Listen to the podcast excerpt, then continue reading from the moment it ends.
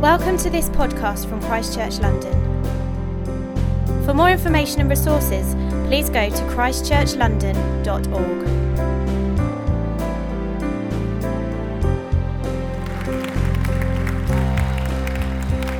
Well, hello. Thank you very much. It is really good to be here with you guys. Um, I've just been from the Stockwell service, uh, and we had a great time over there. Um, as David and Nengi said, that uh, Dee and I lead the Bethnal Green service together. Uh, it's a real privilege to be part of this church um, and to be leading that service, that community. Uh, if you're ever in East London on Sunday night, do come and check us out. Come and say hi. We'd love to have you. Uh, we're actually be meeting from next week at five o'clock instead of six o'clock. Um, we've been making more and more babies, um, so we're going to help them out a little bit. In fact, um, for those of you who know Jack, not us, by the way, uh, for those of you who know Jack and Fee Wells, uh, this morning I, I, got a text to say that their baby daughter has been born. Um, so just great. Our, our family is growing.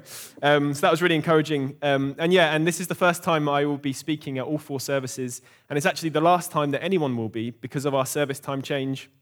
And because of Sutton starting sometime in the autumn, it'll be impossible for one preacher to get around all four services. And I just wanted to say that in case you heard about it after this talk and thought, wow, Joel must have done a terrible job at preaching at all four if they to, decide to scrap it on the back of his talk. But that's not true. It was decided beforehand, uh, despite the quality of the talk you're about to hear. Excited? Great. Um, I don't know about you, but I have absolutely loved this series on Ruth. Um, and as I've been preparing to conclude the series, I've just been more and more struck uh, by the fact that this book and this story is, is in the Bible. When we think about this story, it was written um, around 3,000 years ago, where the main character would have been one of the lowest of the low in that culture at that time. So the fact that this story has endured this long, I think, is a literary miracle. There is nothing like it, and the legacy of Ruth lives on. And even this short story today has so much wisdom and insight for us to get today. Uh, Dee and I had the amazing opportunity to go to the US earlier this year. Um, if you follow us on Instagram, you would have been sick of it by the end, I'm sure. Um, but one of the highlights was we got to go to the Redwood uh, Forest National Park. And red- redwood trees are some of the biggest trees in the world. There should be a slide uh, behind me. Uh, and it was just amazing to be there, to see the size of these trees. It was, it was breathtaking, it was kind of unbelievable. And this tree here is called the Big Tree, and that is Dee. You can just make her out there, her yellow coat. And Dee, as you can see, is a normal height person, so there's no, there's no, there's no scale going on. Um, but it was, it was really humbling, really amazing. Now, if we go to the next slide, that is the size of a red tree seed. And it's kind of almost incomprehensible how a tree that big uh, can come from a seed that small. And the story of Ruth is a little bit like that seed. In isolation, the story could seem like a really great story, but in the grand scale of history, quite small. But the legacy of Ruth has grown and grown to become one of the most significant stories about how God uses uh, people to live out his purposes. And so, as we come to the final chapter, the final part of the story of Ruth, we'll see how this remarkable story concludes with a remarkable legacy. And we'll be looking at the aspects of Ruth, Naomi, and Boaz's life um, that have resulted in them leaving a legacy that is bigger than their own stories. But before we do that, we'll just recap on the story briefly, and then we'll see how it concludes. So the family of Elimelech, Naomi, and their two sons have left Bethlehem. There's a famine, so they've moved to the land of Moab. Uh, but Naomi has returned. She's returned to Israel, but without her husband and her two sons, as they've died in Moab, and has returned with Ruth, who is her Moabite daughter in law, instead. And Ruth has pledged her loyalty and commitment and love to Naomi. But Ruth is no ordinary Moabite. She permeates the Hesed love of God, a quality of self sacrificial love that spreads and elicits Hesed love in others. And then Ruth then finds herself on a field where she's able to pick grain for her and Naomi. And the field happens to belong to a man named Boaz, who is a relative of Naomi and Elimelech. And Boaz is impressed with the kindness and loyalty that Ruth has shown Naomi. But Naomi knows that if Ruth is going to have a hope and a future and a life worth living, that she would have to let her go. She tells Ruth to, to go and propose marriage to Boaz, to no longer be known in the community as a widow withdrawn from society. And this was an incredible act of sacrifice on the part of Naomi. She would have known all too well that by doing this, it would have meant more uh, loneliness and suffering for her. But because of her love and commitment to Ruth, she sends her away. Now, before we see what happens next, uh, let me just quickly give you a summary of two Jewish laws that are integral to this story. And if you've not listened to Liam's talk from last week, I'd really encourage you to do so. He goes into a lot more detail than I'm about to over these two laws. Uh, but when God's people came to the promised land, the land was split up and multi- uh, divided between families. So two things became really important lineage and land. The first law was called uh, the Levirate law, and this was to protect uh, lineage, the problem of lineage. If a man died without an heir under the Levirate law, his brother was expected to marry the widow, have a child with her, and continue the bloodline of the deceased. And the other law was called the kinsman or guardian redeemer law, and it addresses the problem of land. If someone had to sell their land, uh, then the nearest relative would buy the land to keep it within that family tribe. And so when Ruth goes to Boaz, she not only proposes marriage, but, he, but she asks him to be the guardian redeemer for both the land and the lineage, providing the family of Elimelech and Naomi with an heir. And there was no precedent for combining these two laws. But Ruth sees the heart of the law. She sees what's beneath it and it's intended to instill a quality of love in God's people that favors the other, that works for the good of those in need, even when it comes at great sacrifice. Sacrifice summed up in the Hesed love of God.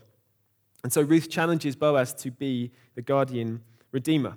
But Boaz is not the closest relative and so cannot legally act as the guardian redeemer. And so he goes and finds the nearest relative uh, to see whether he will redeem the family and promises Ruth that if the closer relative is unwilling to, he will step in. And then so we get to chapter 4, the last chapter of the book of Ruth, where the story concludes and Ruth's legacy is established. So let's read from verses 1 through to 12. And the words will be on the screen behind me. Meanwhile, Boaz went up to the town gate and sat there just as the guardian redeemer he had mentioned came along. Boaz said, Come over here, my friend, and sit down. So he went over and sat down. Boaz took ten of the elders of the town and said, Sit here, and they did so. Then he said to the guardian redeemer, Naomi, who has come back from Moab, is selling the piece of land that belonged to our relative Elimelech. I thought I should bring the matter to your attention and suggest that you buy it in the presence of these seated here and in the presence of the elders of my people. If you will redeem it, do so. But if you will not, tell me so I will know, for no one has the right to do it except you, and I am next in line. I will redeem it, he said. So let me just pause here. Initially, Boaz tells the relative that the land is available, it's yours, go redeem it. And this is a great financial situation for the relative. He stands to inherit more land for himself and for his own family. And then on to verse 5. Then Boaz said, On the day you buy the land from Naomi, you also acquire Ruth the Moabite, the dead man's widow, in order to maintain the name of the dead with his property. And so this is the point where the real commitment and sacrifice comes in. As we've seen, these laws are about lineage and land. And this nameless relative was willing to redeem the land, but now Boaz is telling him that he must also redeem the lineage, acting on behalf of Elimelech and provide him with an heir. And it means that rather than this nameless relative's children inheriting the land, it would go to the child of Ruth, the heir of Elimelech. And let's keep reading from verse 6. At this, the guardian redeemer said, Then I cannot redeem it because I might endanger my own estate. You redeem it yourself, I cannot do it. Now, in earlier times in Israel, for the redemption and transfer of property to become final, one party took off his sandal and gave it to the other. This was the method of legalizing transactions in Israel. Uh, we've just sold and bought a flat, and it took two and a half years to sell and buy. And this is just like, if only it was that simple to buy property uh, at that time. So the guardian redeemer said to him, uh, so the guardian redeemer said to Boaz, "Buy it yourself." And he removed his sandal. It's just so easy. Uh, then Boaz announced to the elders and all the people, Today you are witnesses that I have bought from Naomi all of the property of Elimelech, Chilion, and Mahlon. I have also acquired Ruth the Moabite, Mahlon's widow, as my wife, in order to maintain the name of the dead with his property, so that his name will not disappear from among his family or from his hometown. Today you are witnesses.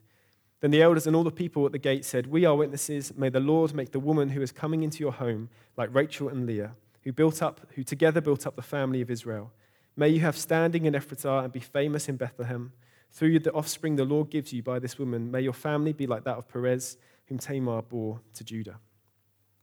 And so, in this part of the story, we have two contrasting characters. We have Boaz, and we have this nameless relative, which I think in itself is actually hugely significant. When we think about the legacy of this story, we're thinking about the lives of real people, of Ruth, of Naomi, and of Boaz, yet we don't know the name of this relative. The nameless relative was prepared to step out when it was good for him, when there was no risk of financial trouble, where there was no sacrifice to be made. His motivation was purely about what was good for him and not what was good for the most vulnerable and powerless. And I find it really interesting that in the book of Ruth, often the reputation of Naomi and Ruth precede them. People already know, know about them. And you can imagine in Bethlehem, uh, it wasn't a big city like London. I mean, some of us barely know the names of our neighbors. But in uh, Bethlehem, when they left, people undoubtedly would have known about it, particularly as they went to Moab, which historically is an enemy of Israel. So people probably gossiped about it, I'm sure. And so when they returned, with Naomi returning without her husband or her two sons, but with a Moabite woman instead, people undoubtedly would have talked about that too. And we know that before Ruth finds herself on the field of Boaz, the people of Bethlehem, even Boaz at that point, have done nothing to help them. Perhaps they thought they deserved it for leaving Bethlehem during the famine, or maybe they didn't even think about helping. But the nameless relative who almost certainly would have known about Naomi and Ruth and would have known that he was the guardian redeemer was perhaps waiting for Naomi to die so that he could inherit the land. But his hand is forced by Boaz, who is prepared to risk his own financial security in order to redeem the lives of two of the most vulnerable people in that culture at that time. When Ruth calls Boaz to a higher standard, not just to marry her and provide safety and a future for her, but to include the land and lineage of Elimelech in her proposal, she is calling the powerful to account, to act. And as a result, in this story, Boaz goes from being a good man to a great man. We do not know the name of the man that would not redeem Naomi and Ruth completely, but we know the name of Boaz. And the story of what Boaz did has been praised for thousands of years, but not the nameless relative. He goes down in history as a coward, unprepared to sacrifice his own wealth on behalf of others. The story of Boaz lives on, but it was because Ruth stepped in and challenged him to act. And when we look at Ruth, all of her actions were based on faith in the God of Hesed love. It permeates her character. She did not know how this story was going to end. And so many of the great characters in the Bible have a clear promise from God, either for something specific or just a general promise that He is with them. Abraham had the promise of a child when he was well into old age. Moses had a promise that God was with him and would help him free the Israelites from slavery. But Ruth had no such promise. It's almost like the men needed a bit of a kick, but the women just get on with it. Seems uh, sounds, sounds strangely familiar. Uh, but all Ruth had to rely on was her character in the faith, and her all, all Ruth had to rely on was her faith in the character of God. She saw the letter behind the law and lived in a way that reflected that, with committed faith in Him. Ruth and Boaz show incredible commitment and sacrifice, but it stems from who they believe their God to be a God who is the creator of Hesed love. And they challenge us now to live a higher level of commitment, sacrifice, and faith. And so we come to the bit where Ruth and Naomi are redeemed and the redemption of the land and lineage of Elimelech. And let's just continue the story and read verses uh, 13 to 17. So, Boaz took Ruth and she became his wife. When he made love to her, the Lord enabled her to conceive, and she gave birth to a son. The woman said to Naomi, Praise be to the Lord, who this day has not left you without a guardian redeemer. May he become famous throughout Israel. He will renew your life and sustain you in your old age. For your daughter in law, who loves you and who is better to you than seven sons, has given him birth. Then Naomi took the child in her arms and cared for him. The women living there said, Naomi has a son, and they named him Obed. He was the father of Jesse, the father of David. Through the commitment and sacrifice of Ruth, Naomi's life is completely restored, and we see a remarkable change in her. In chapter 1, when she returns to Israel, returns to Bethlehem, she tells the women of the town to call her Mara, which literally means grief. It defined who she was, it was her name and it was her identity. And now we see the complete restoration of her family and of her world. And for people reading this story, particularly at the time it was written, which was probably around the time of David, the conclusion is where the significance of this story re- really comes to the forefront. Ruth and Boaz are no ordinary couple because their son was Obed, the father of Jesse, the father of David, the greatest king of Israel. David is part of the legacy of Ruth. And the legacy that she has left is truly remarkable. And what's even more impressive about Ruth is that she was able to rise above her cultural identity and create a legacy that went beyond that. Because identity and legacy are completely woven together, they are inseparable. What we want our legacy to be is wrapped up in what we see as our identity. If our identity is in our beauty, then we will want to be known and remembered as beautiful. If it's in our work, then we will want to be known and remembered for all of our achievements, maybe our financial success, maybe our fame. Or if our identity is in our family, then we want to make sure, by whatever means possible, that they achieve everything we want them to. But the big problem with this comes when we're either successful or unsuccessful. When we're successful in life, if we're not careful, we can begin to idolize our achievements and the legacy we've brought to the world.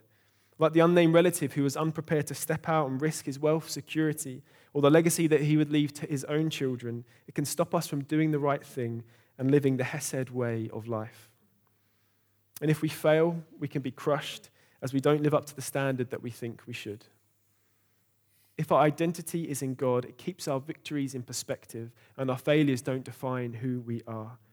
And we've seen this with Ruth. Even when her life did not go the way she had planned, or would have wanted to, or hoped for, she did not let it define who she was. And because of that, she was able to keep on living the Hesed way of life. And if our identity is in God, the God of Hesed love, then our legacy will be part of his story. Ruth and Boaz were caught up in a story that was bigger than their own, and God used them to achieve his purposes. Are we willing to do that? Are we willing to lay down our own agenda and be swept up into a bigger story? And in this last section, the elders pray that Ruth the Moabite would be like Leah and Rachel, the mothers of the 12 tribes of Israel, which is just an astounding thing to say. And then by the women in the town, she is described as being better than seven sons to Naomi. And it's easy to lose the weight of, of this uh, because our culture is so different. And so we, whenever we read the Bible, we, always must try and understand the historical context as what, what, it's, uh, what it's written. And the author of the book clearly agrees with this because of the bit where the, the kind of sandal transaction, even three or four generations, that had lost its kind of meaning or cultural significance, so felt that it was necessary to explain that bit. And it's the same here. There could not have been higher praise for Ruth. Seven was the perfect, complete number. And if you wanted power and security and wealth in that time, then you wanted sons. And so to say that Ruth is greater to Naomi than seven sons, if you didn't get it before, it hammers home just how remarkable what Ruth was able to do for Naomi. Her identity was not built on her gender, on her nationality, her social status, or anything other than the God of Hesed love. And an old rabbinic prayer, not in the Bible, but that was prayed just, how, just reinforces just how difficult it would have been for Ruth in the culture at that time. They would pray, Blessed are you, O God, King of the universe, who has not made me a Gentile, a slave, and a woman. And this just shows how hard it would have been for her. And so it is remarkable that she was able to rise so high above her cultural identity. And she did so because her identity was in the God of Hesed, love. God's purposes came to fruition through a woman the world tried to forget. And this should give us so much confidence. Often, when we think about legacy, our minds go to the greats of history Legacy is often associated with the great and powerful. And yet, God, using Ruth, Boaz, and Naomi, show that in God's plan, everyone can contribute. It doesn't matter what the world thinks you have, or even what you think you have to contribute, God wants to use you. And as I was thinking about my, uh, or thinking about legacy, particularly when it comes to ancestry, my mind went to my own family, and one story in particular. Uh, my granddad was an old uh, World War II veteran. Uh, he came from a very poor background, had a few jobs, was a caretaker, um, a carer, nothing you would call a career in his lifetime. And he died around about 10 years ago. Um, and I remember at his funeral, uh, a family friend was giving the eulogy. And it wasn't the stories of his heroics in the war that shaped his achievements or, or his legacy or what he did for a job or anything else. For her, his legacy was built on something else. And it was summed up in the first time that they met. Uh, she was going to church, she hadn't been before, and had no idea what to expect. And the first thing she saw as she was walking up to church was my granddad smiling. He was on the welcome team and had the weekly newsletter ready to hand out and welcome people in at the door. And that moment just stuck in her memory. Because it was that moment, as someone nervous and not sure what to expect, felt the love and warmth that my granddad had. He radiated God's love for people through his welcome, and she caught a glimpse of that. He never preached, he never led worship, he wasn't rich, he wasn't famous, and yet, he, and yet uh, God was able to use him because he was willing to be used by God and used the simple ability to smile, to serve, and to welcome to leave a legacy. And that was over 30 years ago, and she's still part of that community to this day. If you think you're not talented enough, or rich enough, or smart enough, or beautiful enough to be used by God and leave a legacy, then you haven't fully realized what it takes to be used in the kingdom of God. All Ruth had, literally all she had, was her faith in the God of Hesed love and her commitment to and sacrifice for him and the people that she loved. God wants to use you. He wants to use you as part of his story, the legacy of the kingdom of God. Are you ready to play your part?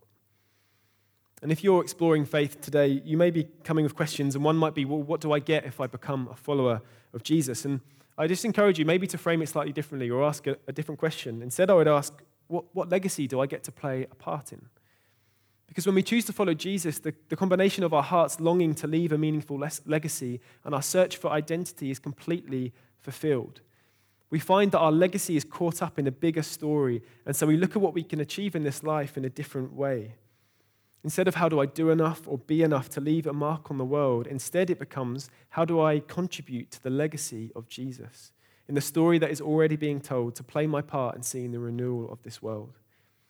And then, because I'm part of this bigger story, my identity is not crushed if I don't achieve all that I think I should achieve, or I don't uh, inflate my own sense of self importance if I'm successful, because my identity is that I'm a follower of Jesus, a, a child in God's family.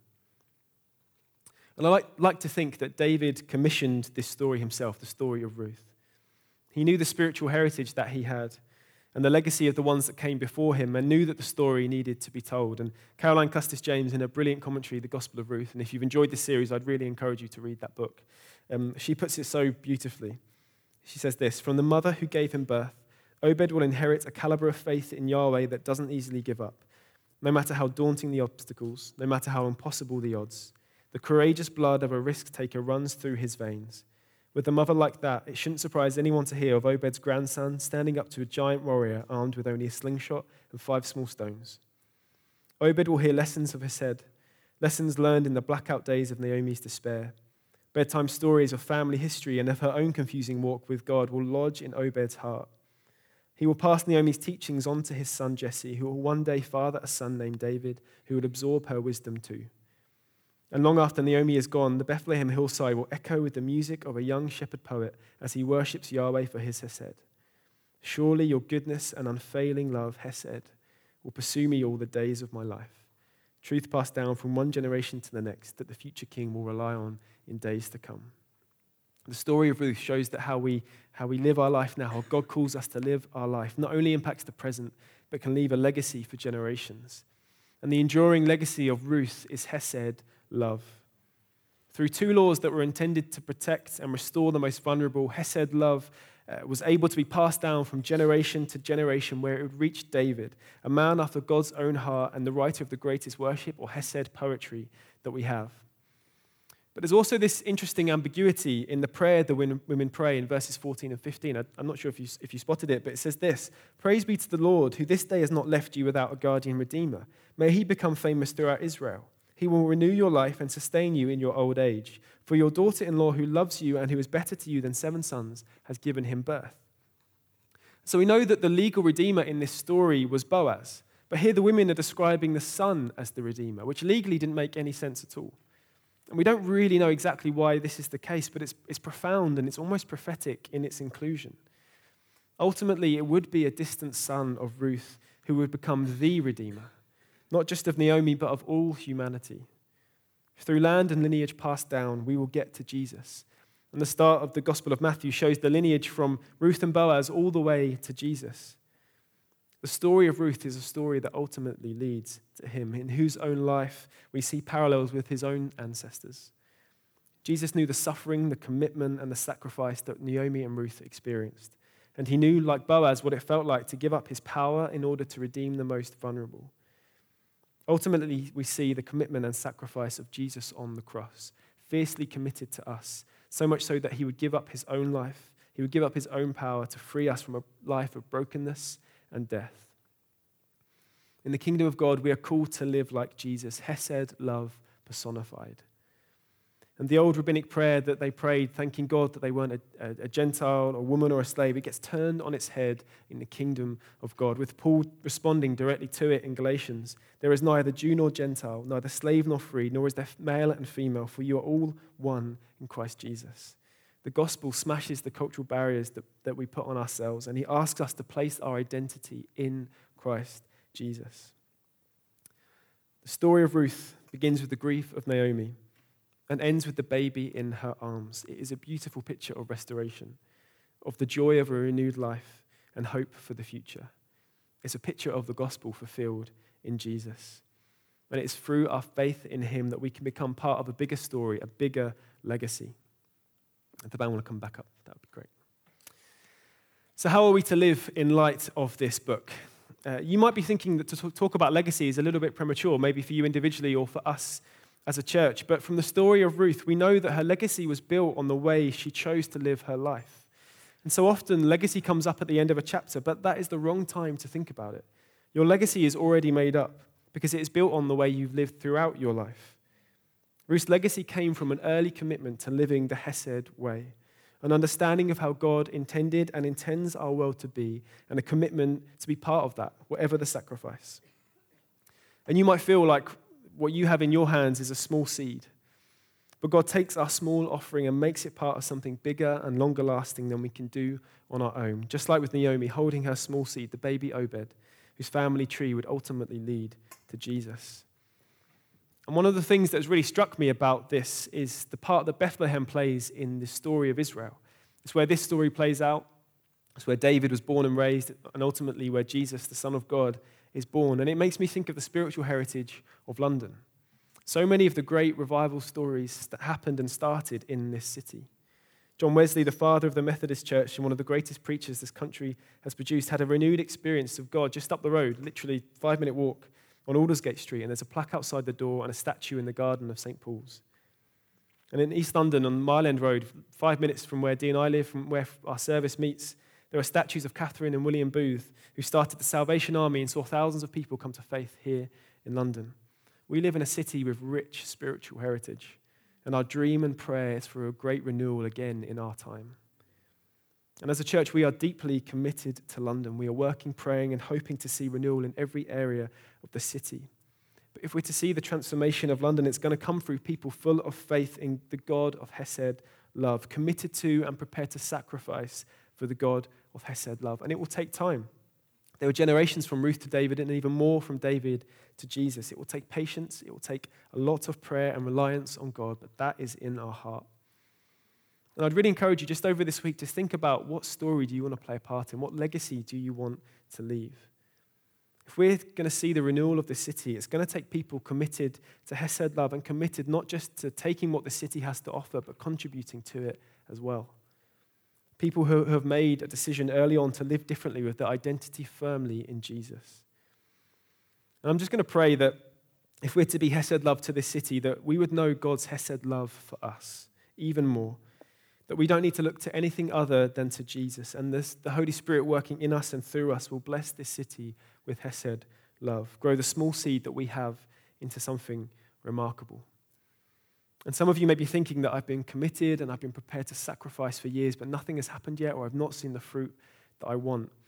But I just encourage you, just like Ruth, that your identity is in God, not in your achievements. And we are all playing a bit part in a bigger story, one that doesn't rely on our successes or fall apart if we fail. And some of us may not see the legacy that we leave, but just like Ruth and Boaz, have faith in the God of Hesed love. And I don't know about you, but knowing that I'm part of this bigger story just gives me such a sense of peace that it doesn't rely on me, that we together uh, in this central service, Bethnal Green, Stockwell, Covent Garden, Sutton, that we're together are playing our part in a bigger story. And all the churches in London and this country are playing our part in the legacy of the kingdom of God. And that just gives me such a, a sense of peace, but also excitement that we are in this together, playing our part in the legacy of the kingdom of God. So I'm just going to pray for us. If you'd like to stand, and then we'll, we'll worship.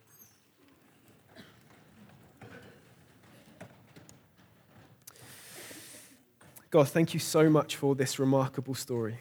Thank you so much for the lives of Naomi, Boaz, and Ruth. Help us to live like Ruth, who, despite the unbelievable odds against her, called a whole community to a higher form of Hesed love. Help us to live like Boaz, who laid aside all of the authority and privilege that he had to lift up those who were powerless. And help us to live like you, Jesus, Hesed love personified. Thank you that because of your commitment and sacrifice for us, we can have a life of freedom and, like Naomi, renewed hope in the future. Thank you that we are part of a bigger story, and thank you that we all have a part to play. Lord, we want to see your kingdom come in this city. And I would ask that all we know, that we would all know in a deeper and greater sense than ever before, your Hesed love for us, so we can bless this city with your Hesed love. Amen.